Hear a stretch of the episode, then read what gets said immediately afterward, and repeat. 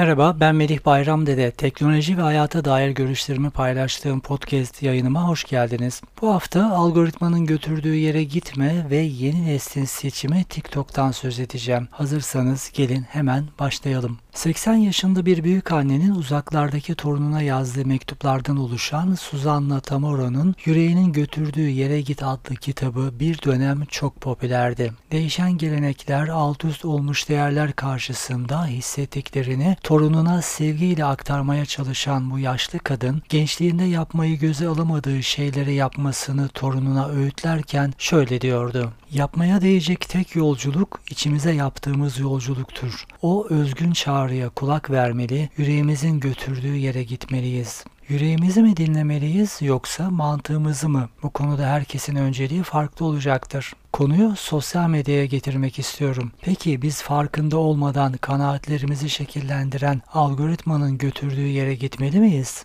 Sizi fazla yormadan hemen cevabı da ben vereyim. Yüreğimizin götürdüğü yere gitmek iyi olabilir ama algoritmanın götürdüğü yere gitmemiz pek iyi sonuçlar doğurmayabilir. Bugün sosyal medya şirketleri yapay zeka destekli algoritmalarla neredeyse bütün insanlığın belleğini şekillendiren güçler haline geldi. Şeffaf olmayan algoritma politikalarıyla sosyal medya şirketleri neyin öne çıkarılacağına, neyin geri plana atılacağına karar verirken dünyayı zihinsel olarak dönüştürüyor. Kullanıcı davranışlarını öğrenerek kişiye özel bir deneyim sunmaya odaklanan sosyal medya algoritmaları daha önceki etkileşimlerimize göre içerik sıralaması yapıyor. Bugüne kadar beğendiğimiz videolar, fotoğraflar ve benzer içerikler peş peşe önümüze sıralanırken hiç tepki vermeden bunları tüketmeye devam ettiğimizde kendimizi bambaşka bir noktada bulabiliyoruz. Algoritmaların amacı kullanıcılara ilgi alanlarına göre içerik sunmak olarak bilinse de asıl amaç bizi kategorize ederek reklam verenlere müşteri adayı olarak pazarlamak. Reklam veren görünürde ticari firmalar olabildiği gibi amacı açık olarak bilinmeyen uluslararası kuruluşlar, seçim zamanları seçmen eylemini yönlendirmeyi amaçlayan algı yönetimi ajansları, hatta yabancı misyonlar olabilir. Algoritmalar kullanıcıların çoğunluğunun etkileşime girdiği içeriklere öncelik verme, onları daha fazla gösterme, diğer kullanıcılara da önerme eğilimindedir. O nedenle algoritmanın ilgilenebileceğimizi öngörerek sosyal medya zaman akışımıza düşürdüğü içeriklerle etkileşime girip girmeme konusunda bilinçli olmalıyız. Videodan örnek verirsek sosyal medyada karşımıza çıkan bir videoyu çok saçma ve tuhaf bulduğumuz için bir süre izlediğimizde algoritma o videoya benzer içerikleri bize izletmek için sıraya dizecektir. Çünkü beğendiğimiz için mi yoksa saçma ve tuhaf bulduğumuz için mi o videoda normalden biraz daha fazla süre kaldığımızı ayırt edemeyecektir. Ta ki beğenmiyorum, bu içerikle ilgilenmiyorum ya da bu kullanıcıyı engelli gibi algoritmanın sizin lehinize işleyeceği bir tepki verene kadar. Bu nedenle yüreğinizin ya da mantığınızın götürdüğü yere gitme konusunda karar size ait ama algoritmanın götürdüğü yere gitmeyi hiç mi hiç tavsiye etmiyorum.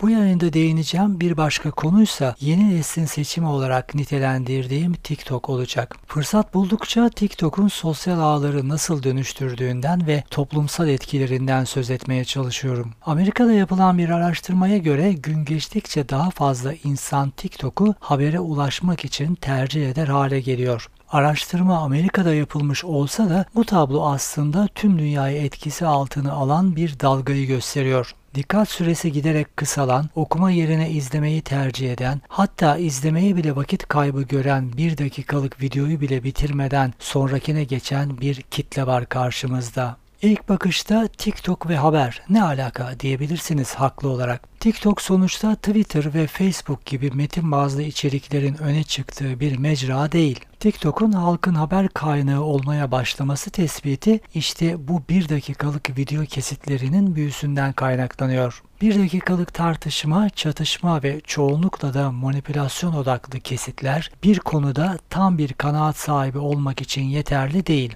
Sabun köpüğü gibi gözümüzün önünden akıp giden içerikler bulanık bir zihin ve tam olarak neyin nasıl olduğunu kavrayamadığımız bir ruh hali bırakıyor bizde. Bu tabloya TikTok'un faaliyet gösterdiği her ülkede hangi içeriğin öne çıkacağına ve en çok izleneceğine dair kararı kendisinin verdiği, bir anlamda yayın gibi modere ettiği eklenirse nasıl bir algı yönetimiyle karşı karşıya olduğumuz daha net anlaşılır. Sadece son iki yıl içinde TikTok'tan düzenli olarak haber aldıklarını söyleyen yetişkinlerin payı 2020'de %3 iken 2022'de %10'a çıkarak yaklaşık 3 kat artmış durumda. Burada dikkat çeken veri tüm platformlar düşüşteyken TikTok'un yükselişte oluşu. Düzenli olarak TikTok'tan haber aldıklarını söyleyen 30 yaşın altındaki grupta tablo daha belirgin. Bu yaş grubundakilerin %26'sı yani yaklaşık dörtte biri TikTok'tan düzenli olarak haber aldıklarını söylüyor. Bu rakam 2020 ve 2021'e oranla daha yüksek. 30 yaş altı grupta sosyal platformları haber amaçlı olarak düzenli kullandıklarını söyleyenlerin yaş dağılımı farklı bir tabloyu önümüze koyuyor. Snapchat kullanıcılarının %67'si, TikTok kullanıcılarının %52'si, Reddit kullanıcılarının %50'si 18 ila 29 yaş arasında. Facebook gibi artık daha geleneksel kalan sosyal ağlar ileri yaştakilerin ortamı olarak gözüküyor. Facebook'ta cinsiyet dağılımı açısından kadınların daha aktif olduğu gözükürken Twitter ve Reddit'in kadın kullanıcı kitlesinin ilk tercihi olmadığı görülüyor. ABD'li yetişkinlerin %31'i haber takibi için hala Facebook'u kullandığını söylüyor. Twitter ise %14 ile ikinci sırada. %13 ile Instagram, %10 ile TikTok ve %3 ile Reddit onları izliyor. Başta da belirttiğim gibi şu an bu tablonun tek yükseleni yeni neslin tercihi olan TikTok. Burada YouTube'a ayrı bir paragraf açmak gerekiyor. Hem konvansiyonel hem de yeni medyanın yayın platformu olarak gördüğü YouTube, yetişkinlerin %25'inin yani dörtte birinin haber almak için tercih ettiği mecra olarak hala yerini koruyor. Bu hafta podcast yayınımda algoritmanın götürdüğü yere gitme ve yeni neslin seçimi TikTok'tan söz ettim. Bana ulaşmak isterseniz iletişim bilgilerimi bu podcast'in detay bölümünde bulabilirsiniz. Başka bir yayında daha buluşmak üzere. Şimdilik hoşçakalın.